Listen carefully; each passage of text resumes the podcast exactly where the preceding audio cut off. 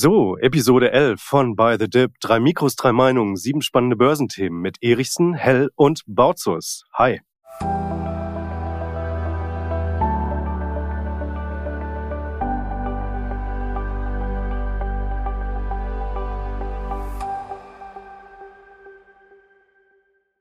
Und heute haben wir wieder ein paar feurige Themen für euch im Gepäck. Also besser einen Eimer Wasser neben den Adventskalender stellen. Nicht neben den Adventskalender, neben den Adventskranz meine ich. Denn es könnte sein, dass der sich heute von ganz alleine entzündet. Denn wir sprechen heute über einen fatalen Politikfehler, über Charlie Manga, Hans-Werner Sinn, über Gold, das ist übrigens auch unsere Hörerfrage, die Wohler-Falle, unsere Lieblingsaktien und den Januar-Effekt. Und wie immer könnt ihr uns eure Themenvorschläge auch einreichen. Das beste Thema, das werden wir in der nächsten Episode behandeln und die E-Mail, die hängt unten in den Show Notes. Aber jetzt sofort rein in Thema Nummer eins. Ein fataler Politikfehler. Sebastian, klär uns auf.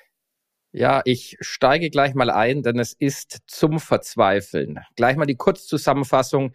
In Deutschland war ja lange oder wurde lange diskutiert, ob die Aktienrente eine Entlastung sein könnte für das Rentensystem. Erst jüngst haben, ja, hat der Bundeshaushalt über 100 Milliarden ins deutsche Rentensystem reinbuttern müssen, damit das überhaupt sich noch tragen kann. Und dann kam ja die Idee auf, dass man einen gewissen Grundstock jetzt investiert, genau genommen im nächsten Jahr. 10 Milliarden Euro war damals die Rede, das sogenannte Generationenkapital. Und dass man diesen Grundstock im Laufe der Jahre dann weiter aufstockt und dieses Kapital, man höre und staune, auch an der Börse investiert, höchstwahrscheinlich unabhängig, also nicht von Politikern oder Beamte getrieben. Und dass dann dieses Kapital irgendwann in, gibt verschiedene Hochrechnungen, vielleicht 15 Jahren, vielleicht 20 Jahren zu einer Entlastung des Rentensystems beitragen kann und natürlich auch zu einer Entlastung des Haushalts, was ja für künftige Generationen von großem Vorteil ist. Jetzt jüngstes Urteil Bundesverfassungsgericht. Die Sondervermögen oder einige der Sondervermögen sind verfassungswidrig, müssen neu konstruiert werden. Lange Rede, kurzer Sinn. Der Staat hat kein Geld mehr und hat das Generationenkapital, was als Stadt der Aktienrente für nächstes Jahr geplant war, verschoben. Ich sage, das ist ein Riesenfehler. Ich sage auch, das ist nicht verschoben, sondern ich befürchte, dass es komplett verschwunden ist, dass wir diese Aktienrente für viele, viele Jahre jetzt nicht mehr in der Diskussion haben werden. Und damit bleibt eigentlich in Deutschland, wo es doch so wichtig ist, dass man Geld und Vermögen, Geld investiert und Vermögen aufbaut mit Aktien, eigentlich nichts mehr übrig, außer eine minimale Erhöhung des Freibetrags von 801 Euro auf 1000 Euro. Also katastrophaler Politikfehler hier, dass man hier wirklich komplett am falschen Ende spart. Was, was denkt ihr? Ja, ich kann mich dem logischerweise nur anschließen. Ziemlich unwahrscheinlich, dass wir hier zu unterschiedlichen Aussagen kommen. Äh, ich bin mal gespannt, was die ungefähr 100 Instagrammerinnen und oder sagen wir mal Finanzfluencerinnen sagen werden, mit denen sich Christian Lindner noch öffentlichkeitswirksam hat vor einigen Monaten abbilden lassen. Ich bin der Retter der Börse. Ähm, ja, also äh, was mich überrascht hat, ist, dass ja selbst sich Koalitionspartner ein bisschen verwundert zeigen, dass Christian Lindner ausgerechnet diese 30 Milliarden jetzt einsparen möchte. Das heißt also, ob jetzt politisches Kalkül dahinter steht oder so, wissen wir nicht. Ähm, es ist natürlich ein Skandal, insbesondere solange man sich nicht mal die Mühe macht, eine Alternative zu nennen. Wir wissen ja, dass das umlagefinanzierte Rentensystem so nicht weiter funktionieren kann. Die Bundesregierung selbst hat zwei Studien in Auftrag gegeben, schon unter Angela Merkel, die genau zu dem Ergebnis gekommen ist, ja, aufgrund der demografischen Entwicklung in diesem Land wird das so nicht gehen. Ganz einfach formuliert, wenn immer weniger einzahlen und immer mehr Empfänger sind, berechtigte Empfänger, sie haben ja schließlich lange dafür einbezahlt, dann wird es nicht funktionieren. Und das wäre ja eigentlich der Moment, wo man dann von der Politik erwarten könnte, stattdessen machen wir aber. Und der Punkt, und da möchte ich ausnahmsweise mal auch die aktuelle Regierung ähm, ja, ich möchte sie gar nicht in Schutz nehmen, weil am Ende des Tages äh, sie natürlich diejenigen sind, die es jetzt zurücknehmen, aber muss fairerweise auch hinzufügen, obwohl diese Studien schon vor zehn Jahren zu dem gleichen Ergebnis gekommen sind, haben ja auch die Vorgängerregierung sich nicht mal die Mühe gemacht, hier irgendeinen Modellversuch zu starten. Das ist dann immerhin jetzt unter dieser Regierung passiert, aber am Ende passiert eben doch wieder nichts. Und ja, jetzt kämen eigentlich 30 Minuten des Kopfschüttelns und wie kann man nur, aber ich denke, fast alle, die hier zuhören, werden es sowieso auch so sehen. Ich bin gespannt, was kommt. Aber das ist natürlich echtes Stückwerk und das ist eben genau das, was man von der Politik derzeit erwarten würde und was sie auch selber spüren muss.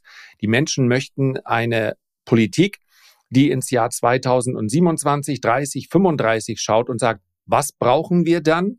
Wie muss unser Land dann aussehen? Wie positionieren wir uns in allen Fragen? Und von dort aus gehen wir dann zurück und sagen, das müssen wir heute ändern, um da hinzukommen. So wie jeder Privathaushalt im Übrigen auch plant.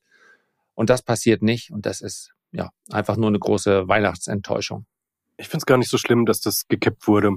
Ehrlicherweise, ich war von dem Projekt ohnehin nicht überzeugt. Ich glaube, dass das, dass wir A, spät dran sind, B, hätte sowieso nur dazu beigetragen, dass ähm, äh, äh, die, die Rentenkasse quasi äh, stabilisiert wird, nur stabilisiert. Und ich glaube, dass ein großer Wurf ähm, woanders stattfinden müsste für die, für die Altersvorsorge, nämlich auf der privaten Seite.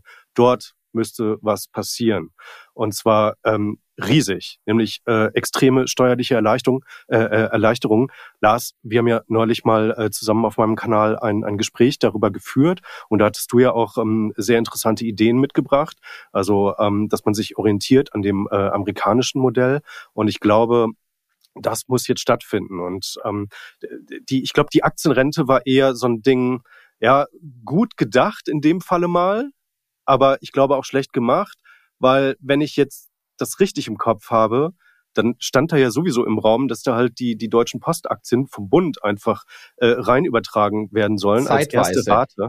Genau, also das ist irgendwie, also ich glaube, dann überlasst's wirklich den Leuten privat, macht da etwas, was wirklich substanziell die Leute dazu ermuntert und es ihnen auch leichter macht, die private Altersvorsorge über den Kapitalmarkt selber in die Hand zu nehmen und schustert da nicht irgendwie äh, selber auf staatlicher Seite ähm, äh, also einen Fonds zusammen, äh, beziehungsweise sollte ja, glaube ich, über das Kenfo laufen. Ne? Also das war alles irgendwie schon in meinen Augen äh, kein, kein gutes äh, Projekt. Und ähm, insofern bin ich da jetzt gar nicht, gar nicht so schockiert oder so traurig, dass das gekippt wurde. Timo, da gebe ich dir natürlich recht. Und wie auch in dem Gespräch ja schon betont, ich glaube, am Ende des Tages sind wir gar nicht mehr in der Situation, wo wir sagen könnten, entweder oder, also lass uns doch das machen oder das machen. Wir werden sowieso einen Mix brauchen. Das heißt also, wir haben ja auch jetzt einige, die in dieses Rentensystem einbezahlen und die haben ja berechtigterweise die Hoffnung, dass sie auch was rauskriegen. Und ich wir waren ja mal bekannt dafür, heute ist fast so ein Schimpfwort, wenn man sagte, wir sind ein Sozialstaat, ja. Da denken dann viele Leute an Empfänger von Sozialleistungen, bei denen sie meinen, die hätten die eigentlich nicht verdient. Aber das ist ja eigentlich mal eine Errungenschaft. Das hat uns ja auch eine gesellschaftliche Stabilität geboten, die wir zum Beispiel in den USA, in denen es lange diese staatliche Unterstützung, in die man allerdings auch vorher einbezahlt, äh, nicht gab. Also äh, ich bin noch nicht ganz bereit, das aufzugeben. Ich gebe auch zu, ich habe nicht die Antwort darauf, wie wir ihn in Zukunft bezahlen wollen, aber hundertprozentig müssen wir die private Vorsorge weiter stützen. Nur was ist denn mit denjenigen, die eben nicht einzahlen können? Und das ist eben auch mindestens ein Drittel der Gesellschaft. Und für die brauchen wir auch eine Lösung. Und die, mhm. ob die nun, woher die ihre staatlichen äh, Bezüge bekommen, das wird dann die Frage sein in äh, zehn Jahren spätestens, denn dann geht die Rechnung nicht mehr auf oder es wird halt massiv, so wie jetzt auch aus anderen Haushalten, einfach hinzugebuttert. Ja, dann sind es eben musst du es aus fremden Töpfen nehmen. Aber ich finde, für die brauchen wir schon auch noch eine Lösung für all diejenigen, die nicht genügend haben, um einzuzahlen. Das werden wahrscheinlich die Zuhörer dieses Podcastes sein, aber sie bestimmen natürlich an der Wahlurne und auch in dem Gefühl, was in jeder Gesellschaft innewohnt, bestimmen natürlich auch mit, in welchem Land wir leben. Du wirst, du wirst eh für dieses Problem, sage ich mal, für die, die nicht einzahlen können, ein Grundeinkommen bekommen. Also ich bin da mittlerweile nach Jahren der Überlegung, ich war anfangs einer der größten Gegner. Wir könnten ja dieses Thema mal ausgliedern, denn als Unternehmer widerstrebt mir ein bedingungsloses Grundeinkommen total. Aber wenn ich in die Zukunft blicke, auch den, den gesellschaftlichen Wandel, den demografischen Wandel, KI jetzt als neues Thema, davor schon Automatisierung, Robotisierung. Also da wirst du ganz, ganz viele Arbeitsbereiche bekommen, die, die sich einfach wegrationalisieren, was dann irgendeine Software oder irgendeine Technik übernimmt. Ganz kurze Unterbrechung. Gleich geht's weiter mit By the Dip. Ich hoffe, diese Episode hat dir bis hierhin gut gefallen. Und wenn dem so ist, dann lass uns doch unbedingt ein Abo da. Folge unserem Podcast auf der Plattform deines Vertrauens, dann verpasst du keine weiteren Episoden mehr und lass uns auch gerne eine Sternebewertung da. Wir würden uns sehr über dein Feedback und über deine Unterstützung freuen. Und jetzt weiter im Text mit Sebastian Lars und mir. Abschließend, Timo, noch ein Punkt. Ich bin nicht bei dir zu 100 Prozent, dass du sagst, dass du bist jetzt nicht da groß enttäuscht. Also ich finde, hätten wir das mal in Deutschland geschafft, dass wir zumindest mal 10 Milliarden jetzt eingezahlt hätten und diese Postbank-Aktien waren zum Glück ja vom Tisch, das hatte ich mal im Podcast suffisant besprochen, aber hätten wir das mal geschafft auf politischer Ebene, hätte es vielleicht eine Sog- und Signalwirkung gehabt, dass Leute gesagt hätten, hey, wenn der Staat das macht, vielleicht gucke ich mir das ja mal an, weil wir ja in Deutschland eh so eine Aktienskepsis Skepsis haben. Also immer wenn ich gesehen habe, dass es beispielsweise um diese, dieses Generationenkapital ging und dann immer der Paritätische Wohlfahrtsbund. Das ist ja eh bei diesen Fragen für mich ein rotes Tuch. Die haben sofort dagegen geredet und gesagt, wie, wie schlimm das ist und was ist, wenn mal die Aktienmärkte einbrechen. Also so, so doof, muss ich sagen, dagegen geredet, ohne jemals auf eine Statistik zu schauen. Und ich finde, wenn wir das jetzt mal geschafft hätten, auf staatlicher Ebene zumindest in Aktien zu investieren, hätte das bestimmt Leute auch motiviert zu sagen, ich guck's mir mal an. Hm. Darf ich dazu äh, noch, noch ganz kurz was sagen? Ich glaube, dass das eine harter Ausdruck jetzt Totgeburt gewesen ist in dem Sinne, ähm, wir, wir schauen nach Norwegen äh, auf den Staatsfonds und da waren letztes Jahr schon oder Anfang diesen Jahres waren die Schlagzeilen voll, weil der ähm, einen riesigen Quartalsverlust gemacht hat und da irgendwie 150 Millionen Euro weg waren, in Anführungszeichen, ja. Und da haben ziemlich viele Politiker auch in Deutschland dann ähm, also quasi äh, das zum Anlass genommen, gegen die Aktienrente zu wettern mit dem Tenor, also mit, mit dem äh, Geld der Leute darf nicht gezockt werden. Und ich wette, wenn dieser, dieser Fonds gekommen wäre, oder sagen wir mal das Kenfo, hätte jetzt ähm, das Generationenkapital dann, dann betreut und wir hätten ein schlechtes Aktienjahr bekommen, ja, wir hätten jetzt 15, 20 Prozent äh, wären wir hinten gewesen dann was, was glaubst du, was wäre die Schlagzeile in der, äh, in der, in der Bildzeitung gewesen? Wie äh, unser Geld wird äh, verzockt und es wird verbrannt und und ähm, also das wäre der, also da, da reichen ja einfach sind denn so ganz plakative Headlines um äh, die Leute irgendwie aufzuwiegeln und dann wäre das sowieso politisch auch ganz ganz schnell wieder gekippt und möglicherweise wäre dann so so ein Projekt auch zum ungünstigsten Zeitpunkt auch wieder eingestampft worden das zumindest meine Befürchtung und da ergänzend, ich habe nicht gerade nach unten geguckt, weil ich gegoogelt habe. Du hast vollkommen recht, Timo. Letztes Jahr haben sie den norwegischen Staatsfonds durch den Kakao gezogen mit den Verlusten. Jetzt in diesem Jahr hat keiner was davon gehört. In den ersten sechs Monaten dieses Jahres 130 Milliarden Euro an Gewinn. Das heißt, dieser Fonds hat logischerweise im Rahmen der Aktienrallye wieder aufgeholt, war auch stark natürlich in die Magnificent Seven investiert, aber nur mal zum Vergleich, wenn es da nicht läuft, weil eine normale Korrektur kommt, dann sagt man, die haben 200 Milliarden verloren und wenn sie es dann wieder aufhol aufholen, dann ist das Schweigen im Walde wieder ganz groß. Also, ja, mhm. das schreit doch nach Entwicklungshilfe aus Norwegen. 130 Milliarden und schon hätten wir unser Sondervermögen wieder drin. Du bist genial. Lars, das ist die Altersweisheit bei dir. Wir sollten einen Brief aufsetzen. Ja, genau. Sehr gut. Lars vor Finanzminister. Unbedingt. Oh, Gott bewahre, das Gott bewahre. überstehe ich keine Legislaturperiode. Das weiß ich jetzt schon. So stressresistent bin ich auch wieder nicht. Okay, also ich glaube, das Thema Altersvorsorge und wie sollte man es gestalten, auch von äh, politischer Seite, was wären gute Rahmenbedingungen, das werden wir mit Sicherheit ähm, in anderen Episoden nochmal weiter aufgreifen, vertiefen. Ähm, auf jeden Fall spannend.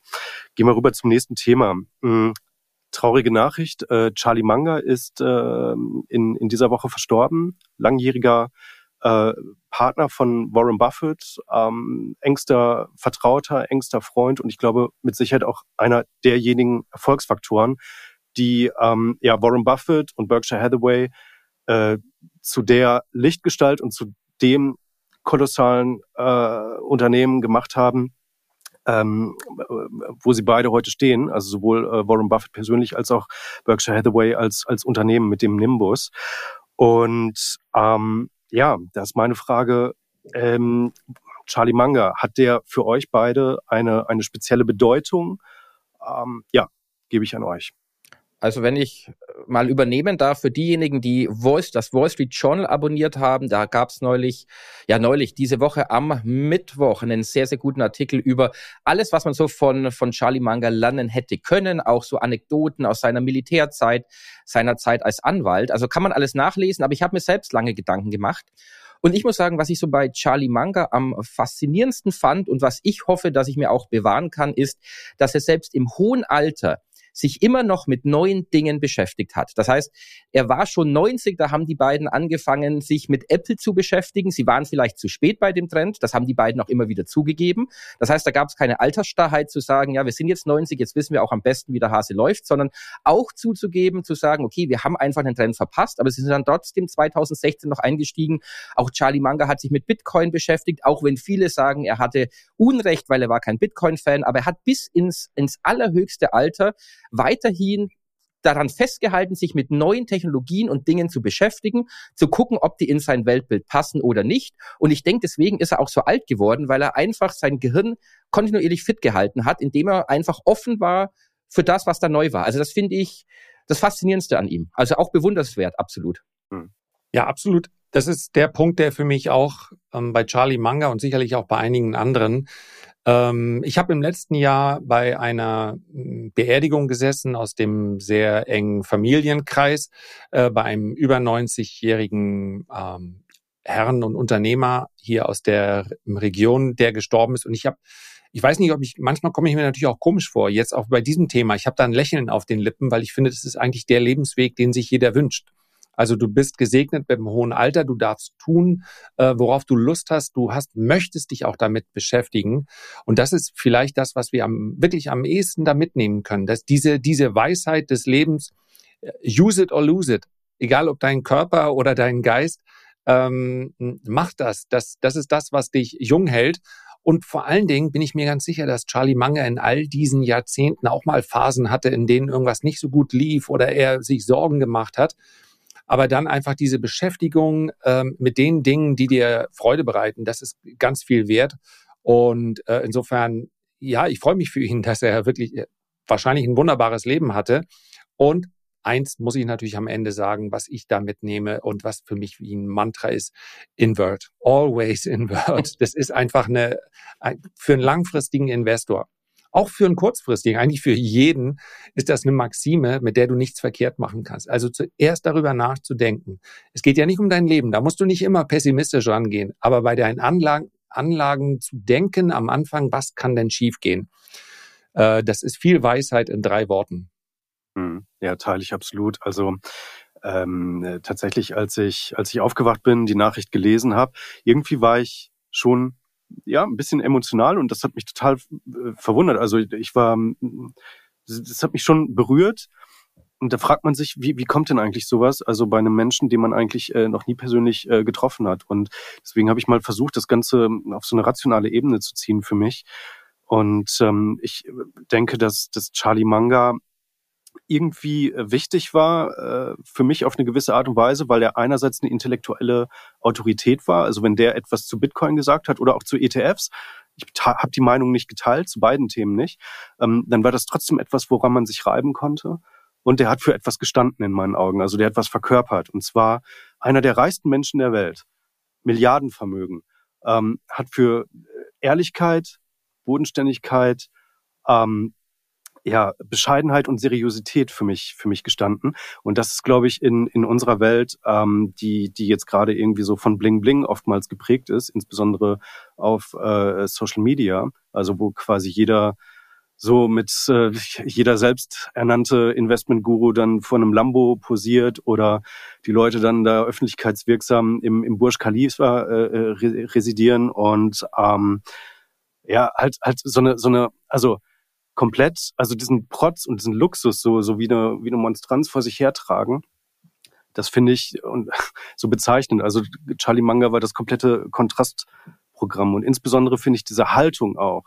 Also er hat sowas, sowas, so, so eine Mittelständigkeit hat er für mich äh, verkörpert, aber im positiven Sinne. Und wenn dann ein paar, paar äh, Finfluencer irgendwie rumlaufen und dann die die Mittelschicht äh, äh, äh, ja, also äh, Leute, die die ein Haus bauen und äh, das abbezahlen und so weiter, zu großen Verlierern erklären, das, das kann ich, also ich finde diese Haltung so, so armselig und so, so schäbig. Ähm, und ich finde, da hat Charlie Manga für mich also das komplette Kontrastprogramm zu dem geliefert, was, was äh, teilweise auf Social Media stattfindet. Richtig, weil er sich nicht darüber definiert hat. Er hat sich nicht über diese Außenwirkung und ein Lamborghini und alles definiert, sondern er hat sich über das definiert, definiert, was ihm Spaß gemacht hat. Und das war einfach zusammen mit Warren Buffett Aktien suchen und die zu einem vernünftigen Preis kaufen und gucken, wie das Vermögen größer wird. Also die beiden haben dieses Value Investing einfach geliebt. Ich denke auch nach den ersten beide Dip-Ausgaben können wir ziemlich sicher sagen, dass Lamborghini uns nicht sponsern wird. Die müssen immer herhalten. Der Lambo muss immer herhalten für, für Popanz. Also, gibt ja auch noch andere, ja. Gibt ja auch noch Porsche. also. Schöner, tiefer gelegter Kadett E. Ah, den kennt ihr gar nicht mehr. Kadett E. Den, den B. Das war der mit so, einem, mit so einem Stufenheck hinten, aber was soll ich dir sagen? Meine erste, nein, gar nicht meine erste Freundin, oh Scheiße, das müssen wir rausschneiden. Also meine Ehefrau hatte so einen, als ich sie. Deine erste Ehefrau. Hatte einen weißen Kadett E, als ich sie kennengelernt habe. Meine Güte, ich war sehr jung. Ich habe natürlich nur gedacht, das ist das Erste, was wegkommt. Ja. War auch so. Das, ja, mal gucken, ob wir das drin lassen, je nach Stimmung. Das zweite waren dann die Doc Martens. Die, die mussten dann auch irgendwann weg wahrscheinlich. Nee, die waren da schon nicht mehr cool. Die kommen ja erst wieder. Ja, du meinst die Doc Morris. Die Doc Morris, die du damals getragen hast, ja, ja. Der war richtig gut letztes Mal. Ähm, ja, aber ich glaube zu Charlie Manga dann, dann auch an dieser Stelle, äh, denke ich, denke ich, alles gesagt. Kommen wir, kommen wir zu einer anderen äh, prominenten Person, Hans-Werner Sinn. Ähm, Lars, Hans-Werner Sinn soll sich bei dir entschuldigen, habe ich mir notiert. Oder, oder Hallo? liege ich da richtig? Liege ich da richtig? Ich, würde, ich habe noch nie von jemandem verlangt oder gefordert, dass er sich bei mir entschuldigt. Und dabei wird es auch bleiben. Äh, ich möchte mich bei Professor Hans-Werner Sinn entschuldigen und zwar deshalb, weil ich ihn mehrfach stellvertretend zum Teil auch sehr deutlich kritisiert habe. Ich denke, steht sachlich, aber dennoch deutlich, ähm, weil mich gestört hat und nach wie vor stört, wenn man Dinge kritisiert, medial auch sehr ähm, lautstark kritisiert, aber nicht mal im Ansatz eine Alternative mitliefert. Also, wenn wir die Notenbankpolitik schauen, dann können wir natürlich sagen, da ist viel verkehrt gelaufen. Ich würde sagen, alle, die mit dem MSCI World im Schnitt zehn Prozent über zehn Jahre verdient haben, die sollten allerdings auch dran denken, dass das genau aufgrund dieser sehr expansiven Notenbankpolitik möglich war. Aber worum es mir geht, ist, dass ich mir vorgenommen habe, ein bisschen milder zu werden. Ja, ein bisschen einfach auch mal, nicht nur weil Weihnachten ist, sondern weil ich auch denke, ich habe auch gemerkt, mehrfach dieses Jahr, ich, ich schmeiß mich dann auch manchmal so in dieses LinkedIn-Battle und gebe dann gerne, wenn 300 Leute sagen, ja, die linke Regierung macht alles kaputt, dann äh, ist mir das zu plakativ. Ich möchte dann sagen, ja, ist völlig in Ordnung. Wir sind uns sehr einig, dass das politische Personal äh, deutliches Steigerungspotenzial hat. Aber what's next? Was passiert denn stattdessen? Und das hat mir immer gefehlt, sowohl in den Büchern, ich habe einige gelesen von ihm, als auch äh, in den Aussagen. Und vielleicht ist es aber zu viel. Vielleicht fordere ich von einem Ökonomen, der sich am Ende des Tages ja auch von der ähm, theoretischen Seite her einem Thema nähert, vielleicht darf der auch nur Probleme aufdecken und dann die Lösung dieser Probleme oder die Lösungsansätze in andere Hände legen. Und das habe ich mir einfach vorgenommen. Von daher werde ich das zukünftig nicht mehr äh, kritisieren, aber dann noch mit wachem Auge draufbleiben und natürlich immer dann, wenn es zu platt wird, dann halte ich auch nicht meine Klappe. Aber äh, Probleme zu benennen ist schon durchaus etwas wert. Und vielleicht ist mein Anspruch an einen Theoretiker zu hoch, dass er hier auch Lösungsansätze mitliefert. Insofern, sorry. Das, das erinnert mich, kennt ihr, kennt ihr die Band Tokotronic? Ja. Hm. Da gibt es ein Lied, das heißt, wir kommen, um uns zu beschweren. Und das ist ja eigentlich der Zeitgeist. Also es reicht, es reicht ja heutzutage in vielem aus, sich nur zu beschweren. Und auch auf YouTube oder in verschiedenen anderen Formaten siehst du ja auch, dass diese Formate explodieren von den Zugriffen her. Also du musst nur was rausziehen und da gibt es genug Punkte, die ich jetzt auch hier kritisieren könnte. Und dann lässt du es einfach für sich stehen und wirken und dann stimmt die Meute ein und sagt, ja, da hast du recht. Aber ich bin da auch voll bei Lars. Also es bringt ja nichts, nur sich zu beschweren, sondern du musst ja dann auch sagen, okay, wie könnte man es zumindest mal besser machen? Gibt sicherlich Felder, wo man sagt, da beschwere ich mich und habe keine Lösung, okay. Aber dass man in gewissen Teilen schon sagt, okay, wenn das und das so doof ist, wie könnte man denn einen Ansatz versuchen, der das Problem löst? Also ja, das ist aber momentan, denke ich, auch der, der Stimmung. Wir haben Inflation, es war zuerst Corona, dann die Stimmung, dann die Inflation. Jetzt siehst du auch, dass so die Weltkrisen zunehmen. Also es ist so negativ geworden, negativer geworden, die Welt. Und da passt das eigentlich in den Zeitgeist, sich halt, ja, zu beschweren über Dinge. Lars, findest du denn, dass du wirklich so, so harsh warst gegenüber auch äh, zum Beispiel ähm, Hans-Werner Sinn? Ähm, also ich finde, du bist mir jetzt nicht unbedingt als jemand aufgefallen, der da ähm, sehr hart die Leute angegangen ist äh, in der Kritik. Also ich merke es ja selber, dass das dann teilweise aus einer emotionalen, äh, aus einem Ärgernis heraus entsteht. Und das sind ja äh, häufig dann Reaktionen, die äh, ja, die man dann auch sehr nachdringlich verfolgt und habe mir auch tatsächlich auf LinkedIn äh, Diskussionen dann mal gegeben, eigentlich mehr, um zu sehen, was was kommt denn dann oder kommt denn dann noch mehr. Und ähm, ja, also wahrscheinlich wird es ihn jetzt nicht äh, völlig aus der Bahn geworfen haben, was ich da gesagt habe. Aber es ist ja hat sich nicht man, in den Schlaf darf, geweint. Ich weiß es nicht, aber ich nehme es nicht an. Ich habe zumindest kein derartiges Feedback gegeben. Es ist halt die Problematik, die, die darin für mich besteht und weshalb ich eigentlich den Anspruch formulieren möchte, wie, dann, dann zeig doch bitte, du hast doch die, die intellektuellen Fähigkeiten, die spreche ich ihm ja nicht ab. Gibt andere. ähm, die, dann, dann liefer doch was mit, weil nämlich die Problematik ist bei dieser Beschwerdekultur, kann ja jeder Dampf ablassen. Das ist passiert in den sozialen Medien überall. Nur das Problem ist, dass viele, die dann gerade unter diesen politischen Posts äh, weiß ich nicht, einen Daumen hinterlassen oder sagen, ja, es ist wirklich alles Rotz oder alles linke Ideologie oder sonst irgendwie. Da fehlt mir dann die Kraft an anderer Stelle.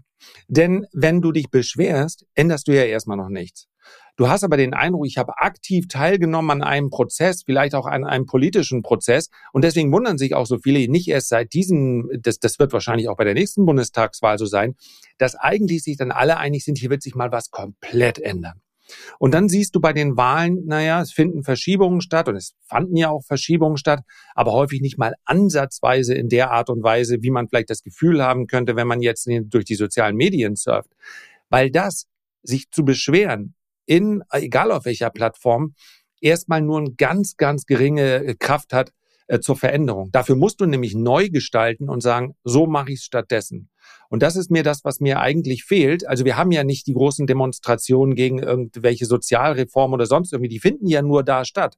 Die müssen aber an anderer Stelle stattfinden. Die müssen insbesondere auch bei denjenigen stattfinden, die sich berufen fühlen zu sagen, das ist verkehrt ich muss nicht unbedingt in eine politische Partei gehen, aber in einer Funktion trete ich jetzt dafür ein, dass die Dinge oder die Dinge besser werden. Und das bleibt alles aus. Es bleibt dann oft in diesem Beschwerdemodus. Und das ist meines Erachtens auch ein bisschen gefährlich, weil dann wie so eine Subkultur entsteht. Die, die einfach das Gefühl hat, hier geht alles den Bach runter und komplett verkehrt und die suhlen sich dann regelrecht darin. Und ich habe persönlich noch nie, Sebastian, du bist auch Unternehmer, ich habe noch nie jemanden getroffen, der sehr erfolgreich wurde aus einem aus einer Situation heraus, wo er sagt, ich sehe mich als Opfer oder äh, äh das wird alles nichts mehr. Die mhm. meisten erfolgreichen, zufriedenen Menschen sind diejenigen, die mitgestalten. Und das ist äh, so ein Gedanke, den ich einfach, ja, den ich da mitgeben möchte, auch jedem Einzelnen. Es, es, also sich den, den ganzen Tag den Kopf zu zerbrechen, verändert erstmal gar nichts. Was, was mir gerade durch den Kopf geht, ist äh, ne, ne, die Frage, ist das nützlich, weil dadurch quasi, weil das so ein, so ein Ventil ist, dass der eigene Frust dann äh, halt einfach mal eine, äh, eine, eine artikuliert wird, auch von, von jemand anderem, der das vielleicht sogar dieses Gefühl dann also rationalisieren kann und auch besser artikulieren kann, dass hier, naja, viele Dinge schieflaufen, ja, und ähm, dass das also einerseits dann, dann wirklich gut und eine Berechtigung hat und nützlich ist, oder ob das schädlich ist in dem Sinne, weil man sich, weil das total destruktiv ist. Also im Wesentlichen, was, was ihr zwei ja auch äh, gerade mehr oder weniger gesagt habt, dass halt dieser konstruktive Lösungsansatz dann, dann oftmals fehlt. Also ja, ich gebe es mal weiter an euch, Sebastian. Also ganz kurz nur, ja. es ist natürlich besser, äh, was zu schreiben, statt dem Nachbarn, der anderer Meinung ist, eins aufs Maul zu geben. Aber das Problem ist, dass diese Dinge ja durchaus nach außen strahlen. Ich habe heute Morgen super brisantes Thema. Ja, da ging es um äh, ein junges Mädchen, was mehr als nur belästigt wurde. Und die, die äh, Straftäter sind nach Jugendstrafrecht aus Sicht dieser Facebook-Gruppen viel zu milde äh, beurteilt worden. Da war dann von Freisprüchen die Rede und so weiter. Eine Bewährungsstrafe ist ja im Jugendstrafrecht schon beinahe das Maximum. Da kann man jetzt überlegen, ja, mir gefällt das, das äh, System nicht. Aber dann öffentlich dazu aufzurufen, dass auch die Richterin äh, mal eine Vergewaltigung spüren sollte, weil dann wisse sie erstmal, wie das ist. Das geht einfach nicht. Das geht unter keiner Prämisse. Ich kann jedes Opfer und die Familien der Opfer in jeder Reaktion verstehen. Das ist für mich nochmal was ganz anderes. Ähm, da würde ich mich nicht von frei machen, von völlig irrationalen Handlungen und Dingen. Aber dass, dass der Mob dann quasi hinterherläuft, im übertragenen Sinne mit Fackeln diejenigen, die ihnen nicht gefallen, dann die Straße runterrennt, äh, das geht einfach nicht. Und das ist auch etwas, das ist was gesellschaftlich Zersetzendes. Und da muss man auch klar entgegentreten. Das ist aber auch, muss ich sagen, viel Wut, die natürlich unterdrückt ist, die auch politisch nicht anerkannt wird, nicht bezeichnet wird, nicht benannt wird. Und so fühlen sich ganz viele einfach so total zurückgelassen, dass man nicht mehr vertreten wird. Also da muss ich auch den schwarzen Peter zu teilen, auch der politischen Führung natürlich zu, zuschieben, weil, äh, weil das, ja weil das Land immer mehr gespalten wird dadurch. Also da, da könnten wir noch ein ganzes Stück drüber ausführen. Ich, ich mache mal kurz, ich muss sagen, es gibt viel, ich kenne diese Postings und es gibt viel, was mich aufregt, auch als Unternehmer und immer mehr Bürokratie und du hast keine Planungssicherheit mehr und dann machst du mal eine Strompreisbremse für zwei Jahre, wo du sagst, na ja, hast du schon mal ein Unternehmen gegründet? Ich investiere ja nicht auf zwei Jahre Millionen, damit ich dann mal wieder was Neues überlege. Also, aber da muss man ein gewisses Negativismusmanagement für sich haben und sagen, es gibt Punkte, die lese ich und sage, das ist alles scheiße. Aber dann muss ich an den Punkt kommen und sagen, okay, jetzt wische ich's weg, weil jetzt kümmere ich mich wieder um mein eigenes Ding und gucke, wie ich zumindest in meiner steuerbaren Welt irgendwas für mich verbessern kann, voranbringen kann, aufbauen kann. Und dann kann ich wieder sagen, okay, jetzt lese ich mal wieder zwei, drei Artikel, die mich aufregen und dann muss ich es aber auch wieder wegschieben und man darf halt nicht hängen bleiben in dieser Negativismus-Spirale, weil dann hat man irgendwann so viel negative Energie, dass man irgendwie zu gar nichts mehr kommt und es ist ja auch keine Lebensqualität, wenn man ständig unzufrieden ist. Also dann sage ich immer, wenn man an diesen Punkt kommt, wo man sagt, das ist alles so kacke, dann muss man halt auch sagen, wo könnte ich hingehen? Gerade wenn man angestellt ist, hat man ja die Möglichkeit, ohne Wegzugsteuer wegzugehen. Das hatte ich neulich auf YouTube erst besprochen. Also es gibt verschiedene Verbesserungsmöglichkeiten, aber dann muss man auch den Mut haben, das zu wagen. Und ist das etwas, Sebastian, was du also auch von äh, diversen Ökonomen fordern würdest, die also medial präsent sind, ihre Meinung sagen, äh, ihre Analysen veröffentlichen und dann also auch quasi mehr äh, Vorschläge konstruktiver Art dann also machen sollten? Also ist das eine Forderung, die du jetzt an intellektuelle äh, Autoritäten wie zum Beispiel auch Hans-Werner Sinn dann ähm, stellen würdest? Auf jeden Fall. Also nicht zu 100 Prozent. Ich bin da nie dogmatisch. Man kann sich auch mal beschweren. Ich mache auch mal ein Video und beschwere mich und habe in der Regel aber in jedem Video, das ist mir wichtig, in jedem Podcast eine Lösung, dass ich sage, okay, und wenn es Sachwerte sind, dass ich mein Geld in Sicherheit bringe oder die oder die Idee. Also mir geht's drum, den Kreis zu schließen, aber ich bin da 100 Prozent nicht perfekt und es gibt bestimmt auch mal was, was ich offen gelassen habe. Aber dass man nicht ständig kommt und sagt, das ist Kacke, das ist Kacke, das ist Kacke, sondern auch mal einbringt, okay, wenn der Strompreis hoch ist, was können wir denn machen? Macht Atomkraft Sinn oder liegt vielleicht am europäischen Stromnetz, dass es besser ausgebaut wird. Also es gibt ja auch Denkansätze. Man muss ja auch nicht mal die Lösung komplett bis zum Ende gedacht haben, sondern dass man einfach sagt, ich werfe mal noch einen mhm. Diskussionspunkt in die Menge mit rein und zeigt dadurch, okay, ich habe Probleme erkannt, ich kritisiere das, aber wie wäre es denn, wenn wir mal über die und die Idee sprechen, ob es dann vielleicht besser wird? Mhm. Ja, okay, verstanden. Und ich, ich möchte nur abschließend noch sagen, weil man natürlich auch den äh, jederzeit mir hätte widersprechen können, ja, mach du doch selber. Ähm, ich, ich verlange das gar nicht von jedem. Und es gibt auch Probleme, mit denen, äh, die ich nehme ich nur einfach wahr und sage, äh, ich kann die nicht lösen, ich will die auch nicht lösen, interessiert mich nicht. Mich stört halt nur dann, wenn du allein aus diesem Negativen heraus äh, quasi ein Geschäftsmodell entwickelst. Was, was heißt stören? Am Ende ist es Angebot und Nachfrage. Also vielleicht ist es auch für einen oder anderen unterhaltend. Deswegen äh, ist es völlig okay, dass alle das machen. Also ich will nicht, dass das aufhört. Ähm, deswegen nur noch mal zum Schluss. Es war hier nicht noch mal die Wiederholung meiner Beschwerde, sondern vielleicht bin ich da auch zu streng. Das ist ein Angebot und Nachfrage und wenn Leute ähm, Beschwerden oder oder negative äh, Denkweise am Ende des Tages nutzen, um eine Community um sich zu scharen, ist es auch okay. Das muss man dann auch aushalten. Von daher, äh, ich werde versuchen, milde walten zu lassen. Hat sich eigentlich Hans Van der Sinn bei dir beschwert oder kamst du jetzt aus Eigeninitiative da drauf? Nee, ich kam da drauf, weil mir aufgefallen ist, dass ich insbesondere in den letzten Wochen, in dem dieser politische Diskurs nennen wir das einen Diskurs, es ist ja, oder eine, eine Abstrafung, ja, die, wie du sagst, folgt die Politik hat das verdient. Die Politiker sind nicht diejenigen, um die ich mir Sorge mache. Die müssen resilient genug sein, die haben es letztlich auch verursacht, sondern alle anderen, die das Gefühl haben, die was verändern, um die mache ich mir eher äh, Gedanken. Aber tatsächlich ist mir aufgefallen, dass ich ziemlich stark darauf anspringe zuletzt, äh, oft auch so in kleinen Diskussionen per Mail. Das ist dann maximal unergiebig. Ja, da kann ich noch nicht mal Follower für gewinnen. Also ähm, und da habe ich mir gedacht, das ist dann, wenn dich das stört, ja, dann ist das erste, was du mal ändern musst, ja deine Haltung, weil mich nervt's ja dann, mich stresst es dann und ja, wenn Gut. ich äh, in Charlie Manga Sphären äh, irgendwann wandeln möchte hinsichtlich des Alters, dann muss ich zumindest mal dieses negative Stresslevel ein bisschen reduzieren.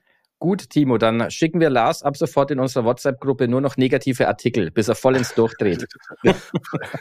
ja, das, das ja. kommt hin und wieder vor, wenn mir einer auswischen will von Personen, die wir alle kennen. Wir, aber wir werden den Mann in den Wahnsinn treiben. so.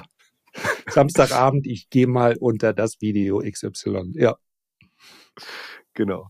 Aber äh, Sebastian, du hast vorhin ähm, ein Stichwort genannt, nämlich in Sachwerte investieren. Und damit sind wir bei unserem vierten Thema, dem Goldpreis. Äh, zuletzt sehr, sehr gut gelaufen. Ähm, ja, äh, Sebastian, siehst du da äh, weiteres Potenzial nach oben? Also kommt jetzt die große Goldpreisexplosion? Die Goldpreisexplosion, die haben wir doch schon seit der Jahrtausendwende. Also Gold ist ja gut gelaufen, auch wenn es, wenn viele immer nur isolierte Phasen gerne anschauen. Aber Thema genau, Timo, richtig. Goldpreis ist gut gelaufen und ich kombiniere gleich mit diesem Thema noch eine Hörerfrage. Ich fange aber erstmal bei Gold an. Gold hat ja jüngst die psychologisch wichtige Marke von 2000 Dollar überwunden. Dann charttechnische Widerstände ist jetzt und Zeitstempel wichtig, dass ich nicht wieder Vollidiot bei Veröffentlichung aussehe. Wir nehmen die Ausgabe am Donnerstagvormittag auf. Das heißt, es könnte natürlich wieder ein schneller Leerverkaufsangriff mal auf Gold kommen und dann steht es 100 Dollar tiefer. Darum geht's jetzt allerdings gar nicht. Denn Gold hat sich gut nach oben vorne gearbeitet und prosperiert natürlich von den Aussichten auf nächstes Jahr von Zinssenkungen. Bis vor zwei Wochen waren so für nächstes Jahr noch so drei Zinssenkungen eingepreist, a 25 Basispunkte, das sind je 0,25 Prozentpunkte. Mittlerweile ist sogar eingepreist, dass die Zinssenkungen nicht im Sommer kommen, sondern vielleicht sogar schon im März dass es sogar 100 Basispunkte sein könnten. Und spannende Sache, ich war am Mittwoch bei State Street in Frankfurt eingeladen. Da auch nochmal Danke an der Stelle für ein institutionelles Treffen. Ging es um den Jahresausblick und da haben die Analysten, genau genommen Elliot Hentoff, hat gesagt, dass er damit rechnet, dass die amerikanische Notenbank im nächsten Jahr sogar deutlich stärker die Zinsen senken wird. Sogar noch viel stärker, wenn der Arbeitsmarkt schwächeln sollte. Also er rechnet sogar mit Zinssenkungen bis zu 1,5 Prozent vom aktuellen Niveau. Morgan Stanley unterschreiben das so ähnlich. UBS unterschreibt das. Bill Eckman, jüngst jüngst Mittwochnacht mhm. gab ein Interview und hat auch gesagt, er rechnet ebenfalls mit deutlichen Zinssenkungen. Also was ich damit sagen will, ist, das ist ein positives, großartiges Umfeld für Gold, vor allem vor dem Hinblick, dass die Notenbanken in den ersten neun Monaten dieses Jahres 800 Tonnen gekauft haben, also neuer Rekordwert dieses Jahr ebenfalls ein neuer Rekordwert werden könnte, wenn das vierte Quartal mit den Käufen so weitergehen sollte. Also Gold zeigt sich extrem stark, hat sich extrem stark in der Zinserhöhungsphase gezeigt und steht jetzt vor einer, ja, ich sag mal, einer goldenen Zukunft, weil die Zinsen massiv fallen werden im nächsten Jahr. Von daher muss ich sagen, ich bin da positiv gestimmt gebe die Frage mal an euch weiter, beantworte aber vorher noch eine Hörerfrage von Michael, weil der hat gefragt, was erachten wir als einen optimalen Goldanteil im Depot? Werde ich dann noch drauf eingehen. Ja, dann bringe ich mal so die technische kurzfristige Seite mit rein. Ich bin auch bullish für Gold. Ich bin auch dementsprechend äh, investiert. Ähm, auf zweierlei äh, Arten und Weisen. Das heißt also, ich habe eine äh, Goldaktie gemeinsam mit den Lesern äh, der Renditespezialisten gekauft, die ich länger im Depot halten möchte. Das heißt also, ich könnte mir durchaus vorstellen, dass wir für 2024 vom Kursziel ja, ich, ich bleib, bleib mal konservativ so um die 2300, 2350 US-Dollar reden. Ähm, kurzfristig finde ich, Gold sieht durch den Ausbruch auch recht bullisch aus. Das könnte noch ein bisschen dynamischer stattfinden. Von daher die technische Marke Meines Erachtens sollte der Goldpreis per Wochenschlusskurs nicht mehr unter 1980 US-Dollar abrutschen. So, das wäre dieses Ausbruchsniveau, was am besten verteidigt wird. Und dann könnte ich mir für die nächsten Wochen einen Anstieg in Richtung 2100 bis 2150 vorstellen. Und dann, ganz wichtig, gerade auch wenn man so die etwas längerfristige These beziehungsweise den Ausblick von Sebastian unterstützt, was ich mache, dann kommt sehr oft etwas, was wir insbesondere im Goldmarkt sehen, nämlich nochmal eine Korrektur, die viele verunsichert. Also das ist natürlich kein Fahrplan, der eins zu eins so abgespult werden muss aber ein Anstieg in Richtung 2080, 2100, vielleicht auch ein bisschen darüber. Und dann wird's auch wieder nicht nur bei By the Dip, sondern auch auf der Seite eins der Finanzzeitschriften besprochen und in den Foren ganz oben, dass genau dann nochmal so eine Korrektur kommt, zurück auf das Ausbruchsniveau. Das wäre zumindest sehr typisch. Und von daher, ähm, ja, bitte die, die Nerven behalten und wenn man langfristig drin ist, dazu kommt ja Sebastian gleich noch, ich denke, das ist eine Frage, die, die sich auf die Vermögensallokation bezieht, dann spielen diese Schwankungen keine Rolle.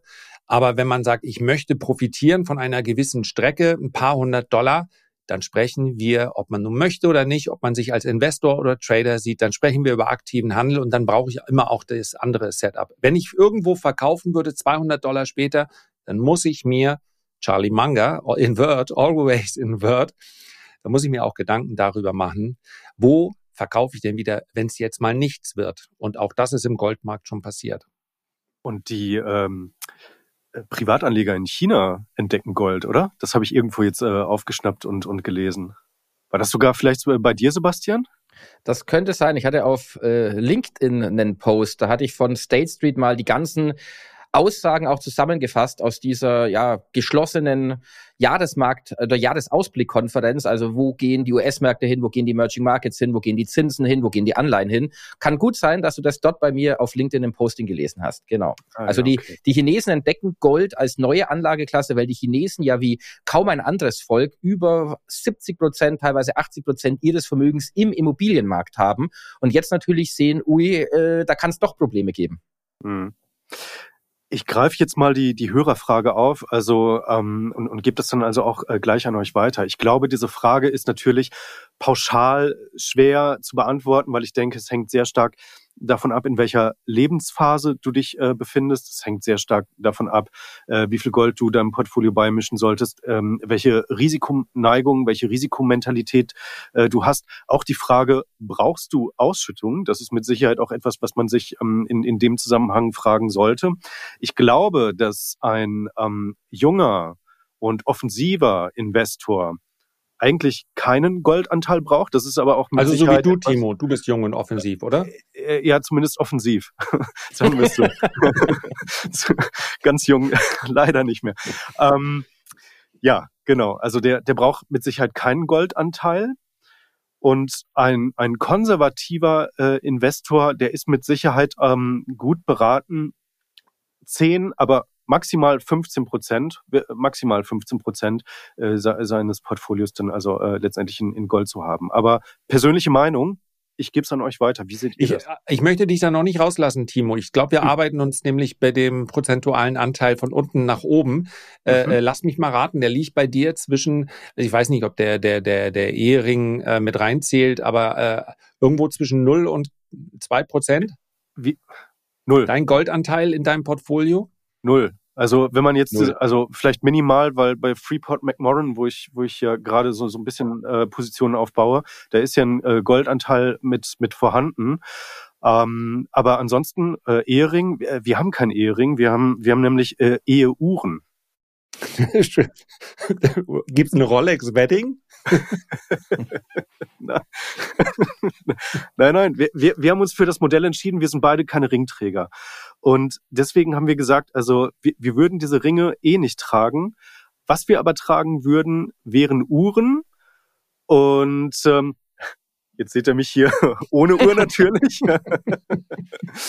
Aber ähm, tatsächlich, also äh, wir haben das mit einer, mit einer Uhr gemacht. Ich habe auch äh, mit, mit, dem, mit der Uhr den, den Heiratsantrag gemacht, ja. Ich finde das auch gut, weil vor allem Ehe hat ja was mit Zeit zu tun. Also ich bin jetzt nicht verheiratet, aber ich hatte immer die gleiche Denkweise, dass eigentlich ein, ein Ring bindet dich irgendwie und eine Uhr reflektiert diese Zeit Also das war so mein Gedanke. auch nie wieder erraten. Was willst du sagen? Hat ein Verfallsdatum oder ist zeitlich begrenzt oder was willst du damit sagen? Wir machen da eine Sonderfolge dazu. Okay, okay, okay, okay. Aber mit deiner Lebensabschnittspartnerin. Genau. Betonung auf Abschnitt. Super, noch ein Teil, den wir rausschneiden müssen. Äh, ja gut, dann machen wir weiter. Tages, bei der Folge trage ich dann auch wirklich die Uhr, versprochen. Okay. Ja, und ich werde meinen Ehering nicht tragen, weil wir seit mehr als äh, 15 Jahren ein, ein Agreement haben. Äh, nach fünf oder sechs Jahren war es, glaube ich, dass meine Frau sagte, wo ist denn dein Ehering? Ich war aber nicht auf Geschäftsreise, sonst irgendwie, sondern ich habe ihn beim Golfspielen abgenommen. Und ich habe gesagt, äh, ich, habe ihn momentan nicht an, in der Golfsaison ist blöd, ich weiß aber wo. Und in dem Status bleiben wir einfach permanent. Wir beide wissen, dass ich nicht mehr weiß, wo er ist. Aber wir bleiben in dem, du weißt, wo er ist? Ja, ja, okay, alles klar. Also mein Goldanteil, ähm, ja, oder nehmen wir mal nicht meinen Goldanteil, sondern die Frage war ja, was Ob, vernünftig Lars, ist. Lars, Hauptsache, der ja. liegt nicht irgendwie in einem, in einem Kadett E, irgendwo unter der Fußmatte. Bei der ersten Freundin. Nee, das wäre schlecht, das stimmt. ähm, äh, ja, genau, die Frage war ja, was, er, was wir für vernünftig achten. Und aus meiner Sicht ist das, weil diesen Store of Value Charakter für mich ja mittlerweile auch zum Teil äh, Bitcoin mit übernimmt, die sehr viel spekulativere Variante, keine Frage. Aber deswegen ähm, gehe ich entgegen meiner früheren Aussagen, also so zwischen äh, 7 und 12 Prozent. Da muss ja dann noch die, der Platz für die spekulative Alternative sein. Deswegen gehe ich zurück auf so vier bis acht Prozent. Wenn wir über physisches Edelmetall sprechen, welches momentan ist mein Anteil höher, weil ich ja, wie gesagt, auch mit kurzfristiger, mit kurzfristigen Zielen investiert bin. Aber wenn ich mein physisches Gold betrachte, ähm, so vier bis acht Prozent hielte ich für, für sinnvoll. Gut, dann mache ich auch noch meinen Punkt. Ich habe eine große Spanne. Ich würde sagen, es ist irgendwo zwischen drei und drei Prozent und 20. Warum drei? Das ist für diejenigen, die, also ich bin da nicht bei dir im Lager, Timo. Ich sage, Gold gehört in jedes Portfolio, vor allem als eine gewisse Versicherung und Absicherung natürlich.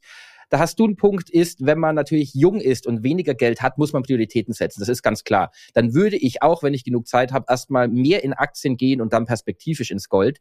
Aber ich finde, Gold gehört überall rein, weil du hast eine ultimative Versicherung und ein kleiner Anteil von drei Prozent kann in einer schwerwiegenden Krise natürlich derart im Preis explodieren, dass du auf einmal 30, 40, 50 Prozent hast. Also da gibt es auch spannende Aussagen der niederländischen Zentralbank, die das genauso sehen, werde ich mal in Kürze auf YouTube besprechen. Das obere Limit ist 20 Prozent. Prozent. Das ist mein Limit. Also ich bin da stark in Gold investiert. Ich habe einen 20 Prozent physischen Anteil in Gold. Ich habe noch weitere 5 Prozent in Silber. Das heißt, ein Viertel meines investierten Geldes in physischen Edelmetallen. Das ist allerdings, muss man Bock drauf haben, muss ich ganz ehrlich sagen. Ich bin extrem goldaffin, ich bin absolut überzeugt von Gold, würde aber auch nicht mehr Gold kaufen als 20 Prozent. Also ich muss mich da auch selber bremsen, weil natürlich, ich will auch Dividendeneinnahmen, ich will Wertsteigerung durch Aktien, ich habe Immobilien, ich habe minimale Kryptoposition, über die sich eigentlich nicht zu reden lohnt im Moment. Da bin ich noch sehr konservativ. Das sollte ich vielleicht noch weiter mir Gedanken machen, da mal zumindest mal ein Prozent, zwei beizumischen. Aber lange Rede, kurzer Sinn, irgendwo zwischen drei und 20 Prozent ist so für mich der optimale Goldanteil, wobei für die meisten wahrscheinlich irgendwo zwischen drei und zehn perfekt ist. Aber das muss jeder für sich entscheiden. Die einen sind affiner und die anderen sind halt weniger affin, aber Gold gehört für mich definitiv in Portfolio rein, in langfristiges und physisch am besten. Krypto ist dir zu volatil, oder? Ich möchtest du nicht, möchtest du nicht äh, in die Falle tappen, oder? Ja, nein, es ist, ich, ich, ich, wenn ich ganz ehrlich bin, ich krieg nicht so richtig den Zugang. Also ich habe es ja mal gesagt, ich hatte ja 2000, was was ist 15 bei Bitcoin investiert, ein paar Bitcoin für 550 Euro oder so und hatte dann 2016 an Weihnachten rum oder was 17 irgendwo so, als Bitcoin auf 14.000 ging, alles verkauft bis auf eine kleine Restposition, habe dann auch nie wieder den Zugang gefunden, hatte das auch nur aus spekulativen Gründen, da war jetzt nicht groß eine Überlegung dahinter und bis heute bin ich da vielleicht noch zu Warren Buffett und Charlie Munger? Ich habe es vielleicht noch nicht begriffen, würde der eine oder andere sagen, aber ich beschäftige mich wöchentlich mit dem Thema und vielleicht macht es irgendwann Klick und dann werde ich hier natürlich auf jeden Fall berichten. Es war auch ehrlicherweise nur so eine sehr, sehr ungelenke Überleitung zu dem nächsten Thema. Ich habe es mir äh, schon Lars, gedacht. Ja, ja, genau. Lars hat nämlich als Stichwort die Wohlerfalle mitgebracht. Ähm, Lars, was meinst du damit? Mir ist kein, mir ist das Gegenstück zu Wohlerfalle, also dem negativ klingenden, nicht so richtig eingefallen. Eigentlich ist es nämlich positiv gemeint. wichtig. Wann immer wir über Derivate sprechen, dann ist es sehr wahrscheinlich, dass man alles verlieren wird, wenn man sich mit dieser Materie nicht auskennt. Disclaimer Ende. Und in Diskussionen hin und wieder fällt mir auf, so unter Videos oder auch mal an anderer Stelle, dass Derivate so ein bisschen über einen Kamm geschert werden. Also Faktorzertifikate, K.O.-Zertifikate, Optionsscheine und so weiter. Und man kann ja hier mal eine Versicherung oder dann war habe ich auch gerade öffentlichkeitswirksam bei einem Instagrammer gesehen, der hat dann einfach auf einem hochvolatilen Basiswert gesagt, ich nehme Optionsschein, weil er irgendwie eine bessere Laufzeit und so. Das ist natürlich äh, wirklich gefährlich. Und warum Vola-Falle? Weil die Volatilität bei K.O.-Zertifikaten am Anfang des Pricings eine Rolle spielt, danach nicht mehr, aber bei Optionen oder und Optionsscheinen spielt die Volatilität voll mit rein. Man kann die am einfachsten prüfen, indem man auf den WIX äh, schaut. Heißt so, das ist der S&P 500, die Volatilitäten, die dort gemessen werden, oder den VDAX beziehungsweise VDAX New für den DAX. Und wenn man sich das anschaut, dann kann man in jeden Optionsscheinrechner einen beliebigen Optionsschein im Übrigen, egal ob Call oder Put, eingeben. Und wenn man dann schaut, eine Option, die man kauft bei niedriger Volatilität, steigt im Preis, wenn die Volatilität steigt. In der Regel steigt die Volatilität, wenn die Märkte sinken. Je schneller sie sinken, umso schneller steigt die Volatilität. Und das ist etwas, was ich einfach mal mit auf den Weg geben wollte und hoffe, dass es den ein oder anderen vor unnötigen Verlusten schützt. Ähm, wenn wir über die aktuelle Marktlage sprechen, dann finden wir gerade sehr, sehr niedrige Volatilitäten vor. Die können auch noch weiter sinken, keine Frage. Im Zuge einer Jahresendrallye wäre das dann nicht mehr unwahrscheinlich dann hätten wir mehrjährige Lows. Und wenn dann jemand auf die Idee käme, nochmal den ganzen Disclaimer bedenken, den ich gerade gesagt habe, zu sagen, ich möchte mein Depot mal absichern, vielleicht kommt die Rezession ja doch noch. Dann können Optionsscheine gegenüber einem beispielsweise K.O.-Zertifikat sehr interessant sein, weil man dann quasi einen doppelten Effekt hat. Ich kaufe jetzt die Versicherung, die relativ günstig ist hinsichtlich der Volatilität und bekomme dann nicht nur wenn zum Beispiel der DAX im Kurs fällt, diesen Kursgewinneffekt dazu, sondern auch noch den Effekt der steigenden Volatilitäten. Also gerade in so Marktphasen wie jetzt macht es dann für diejenigen, die dafür in Frage kommen, Sinn, auch auf solche Produkte mal zu schauen. Und deswegen, ja, Black and Scholes Modell muss man nicht eins zu eins kennen, kann ich auch so nicht aufsagen, aber wenn man sich das merkt, Wohler spielt in den Preis rein, dann hat man schon einiges gewonnen. Und wichtig, ich ergänze nur kurz zu dir, Lars, wenn die Vola ansteigt, also wir haben aktuell eine Niedrig-Vola-Phase, deswegen ist es interessant, auf Derivate wie Optionen zu setzen. Aber wenn die Vola dann anzieht, muss man natürlich auch die Gewinne mitnehmen, weil sich die Vola schnell wieder abbaut und dann hat man nichts gewonnen. Also da ist, da ist die Trading-Markt-Timing genau. wichtig. Mhm. Genau. Mhm. mhm. Genau. Okay. Also wirklich für, für aktive Anleger ist das etwas und für diejenigen, die ähm, dann also auch wirklich eine gewisse Risikoaffinität mitbringen und natürlich Positionsgröße. Das sollten wir, glaube ich, noch, noch mit reinwerfen, ne? falls man sich dafür interessiert, ähm, dass man da also Risikomanagement schon mit der Positionsgröße auch äh, betreibt. Hausaufgabe und das kann man ähm, auch mit Google, es gibt nicht alles mit Google-Recherche gut erklärt, aber das ist relativ einfach, weil natürlich die Emittenten und auch die Broker einige Videos und Reportagen dazu gemacht haben oder Newsletter. Ähm, wie versichere ich mein Depot? Wenn ich ein Depot versichern möchte, dann heißt das immer, ich begrenze dieses Depot auch hinsichtlich der Rendite. Eine Versicherung kostet mich immer Geld. Ich lasse jetzt mal den Sidekick weg, dass man das an öffentlichkeitswirksamer Stelle hier und da auch sieht, dass Versicherung Geld kostet.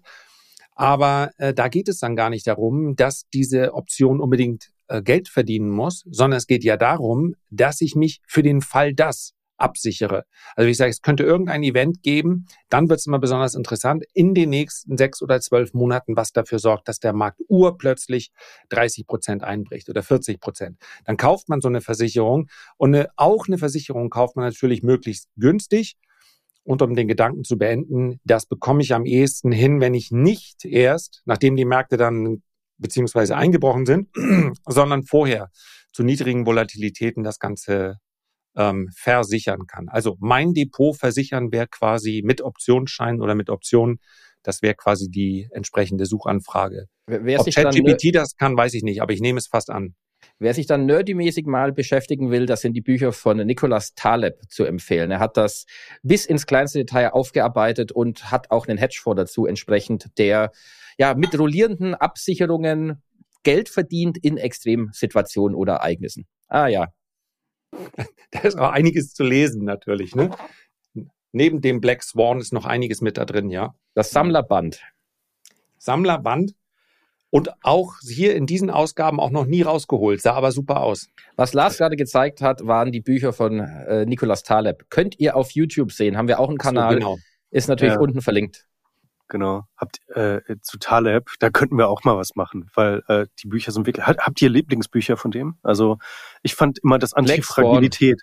Black Swan. Black Swan, ja. also eins seiner Lieblingsbücher. Ich habe ja lange Optionen gehandelt. Das ist aber jetzt zu starker Tobak. Er hat eins seiner ersten Bücher, das heißt, wenn ich es richtig im Kopf habe, Dynamic Hatching. Das ist aber ein extremst Einstieg in die Optionspreismaterie und in exotische Optionen. Aber Black Swan habe ich immer gefeiert. Also fand ich ein, ein super Buch.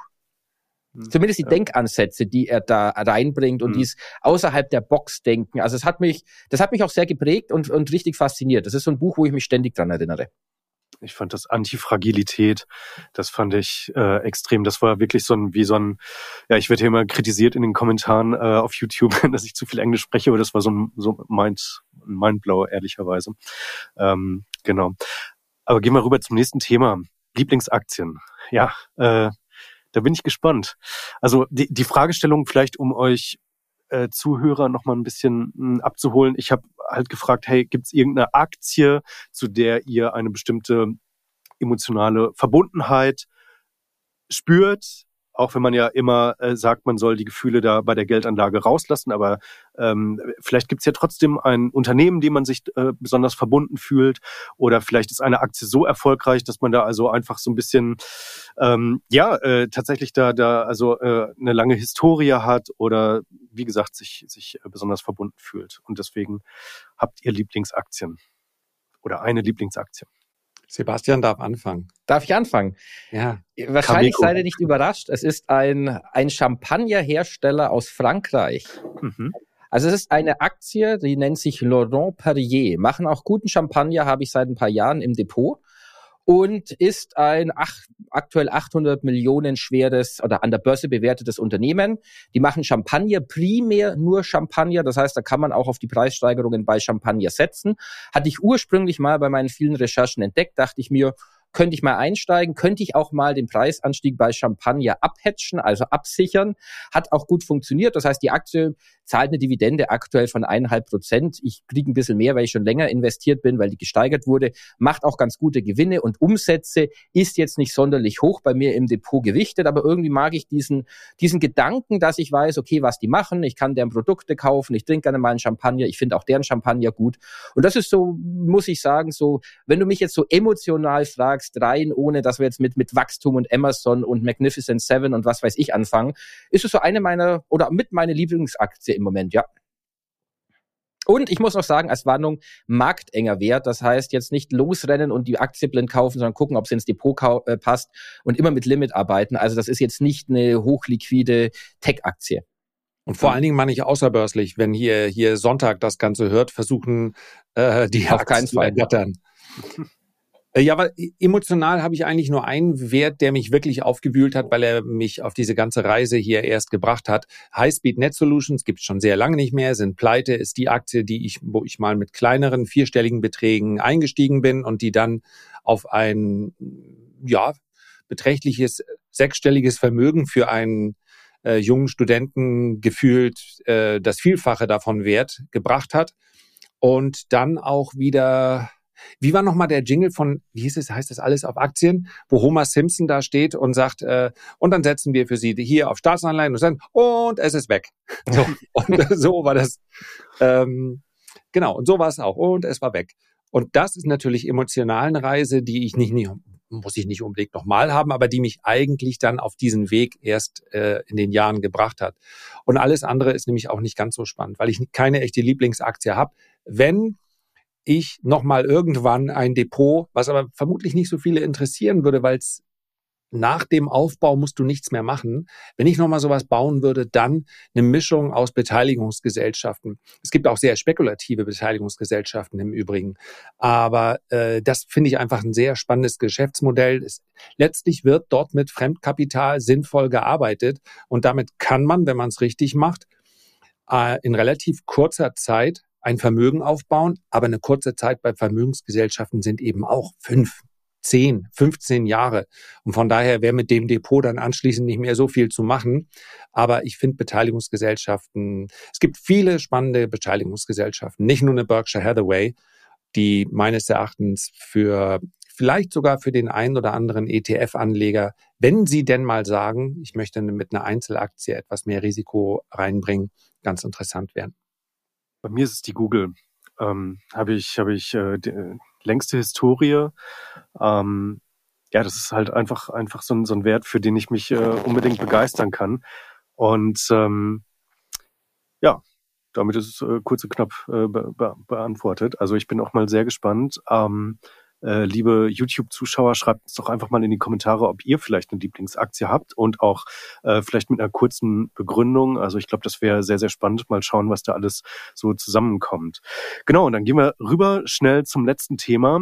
Lars, da wieder ein Stichwort, der Januar-Effekt. Klär uns auf, was hat es damit auf sich? Ja, könnte aus meiner Sicht äh, in ausgeprägter Art und Weise dieses Jahr stattfinden. Der Januar-Effekt ist im Prinzip das Gegenstück zu dem Window-Dressing, also dem Effekt, dass zum Jahresende hin das sieht man ganz besonders im Übrigen oft in Werten aus der zweiten und dritten Reihe, die zum Jahresende hin besonders gut laufen, wenn sie sowieso schon gut gelaufen sind und besonders schlecht laufen, wenn sie nicht gut gelaufen sind. Dahinter steht so ein bisschen der Gedanke, dass natürlich kein Fondsmanager, ja, bei ETFs spielt es keine Rolle, weil die nicht aktiv gemanagt werden, aber es gibt immer noch sehr viele aktive Manager, Pensionsfonds, Vermögenverwalter, äh, Family Offices und so weiter am Aktienmarkt. Und die schmeißen dann so der Grundgedanke, die Aktien raus, die sie ungern bilanzieren möchten und ihren Anlegern zeigen möchten am 31.12. Und gekauft werden dann die starken Werte. Denn ja, wer darf schon eine Nvidia verpasst haben in diesem Jahr? Also außer mir dürfen das natürlich nicht viele, äh, ohne ihren Ruf zu zerstören. Ach so, noch einer. Ja, gut, dann sitzen wir im Boot.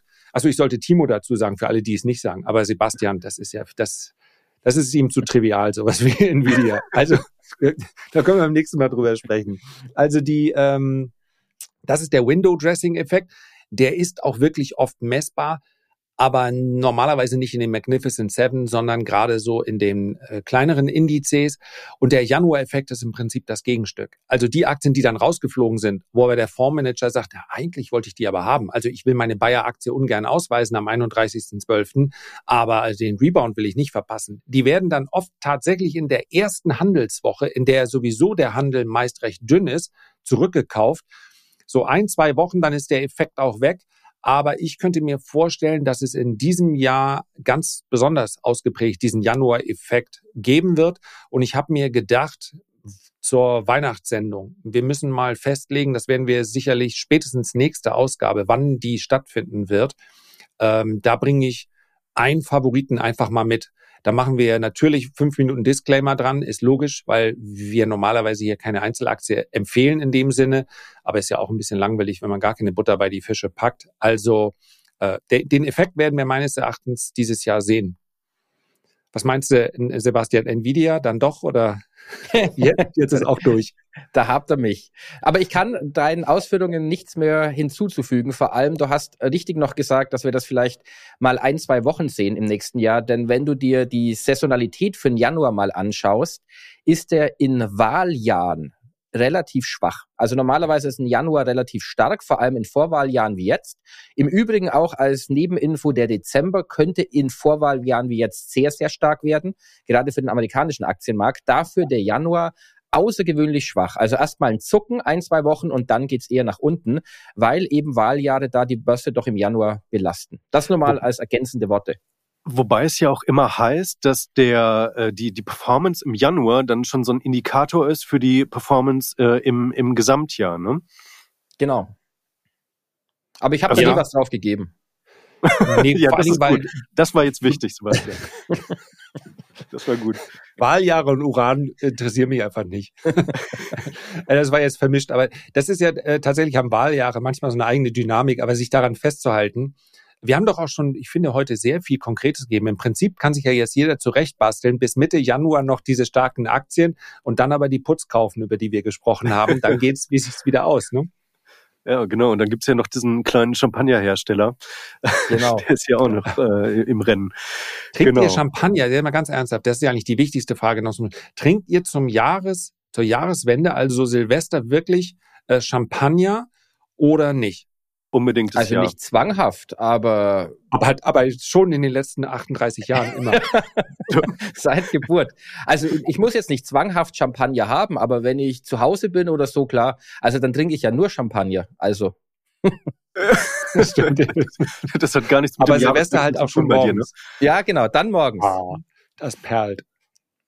Ja, Lars Sehr fällt schön. die Morgen, Lars fällt manchmal die Zigarette ins Morgenbier und dir die Zigarette in den morgendlichen Champagner rein. Das ist genau. Nee, ähm, ich, äh, also, Timo, ich hätte Lust, noch was loszuwerden. Ja. Äh, äh, quasi, ich habe ja mal in die Gruppe reingefragt und da ich aus unserer kleinen Gruppe hier noch kein Feedback gegeben habe, können ja vielleicht die Menschen, die hier auf YouTube zuschauen, in die Kommentare reinschreiben, ob sie sich wünschen, dass wir die Weihnachtssendung live streamen. Ihr habt mir keine Antwort gegeben, dann hole ich mir jetzt eben die Antwort der Community. So soll es sein. Ja, genau. Da bin ich, da bin ich gespannt, was da, was da alles zusammenkommt. Also Arbeitsauftrag, Lieblingsaktie und Abstimmung, ob ihr euch ein, eine, ein, ein Livestreaming von euch. Wir könnten äh, doch eine Abstimmung machen im Community-Button, Timo. Gibt's doch auf YouTube. Ja, stimmt. Was? Was? Ja, ich weiß nicht, wie lange du schon auf YouTube bist, Lars. Du hast es vielleicht nicht gesehen, aber Was? es gibt Abstimmungsfunktionen auf YouTube. Ach so. Ja. Da finde ich spannend, dieses neue Medium. Das Internet ist für uns alle Neuland, hat Angela Merkel gesagt. Und so bleibt's. Ich finde es auch Wahnsinn, was der liebe Gott alles so, so erfunden hat für, für unsere Community. Ja, aber um nochmal diese Champagnerfrage aufzugreifen, also unbedingt Jahreswechsel, Silvester, ähm, erste Amtshandlung im neuen Jahr, das muss immer äh, ein Glas Champagner sein. Anstoßen mit der Liebsten und dann runterstürzen das Ding. Super, das ist die Antwort, die ich mir erwartet habe. Sehr gut. Alright, dann würde ich sagen, vielen, vielen Dank euch beiden. Hat viel, mal viel dir. Spaß gemacht und wir hören uns nächste Woche wieder. Bis dann. Bis dann. Bis dann. Ciao, ciao.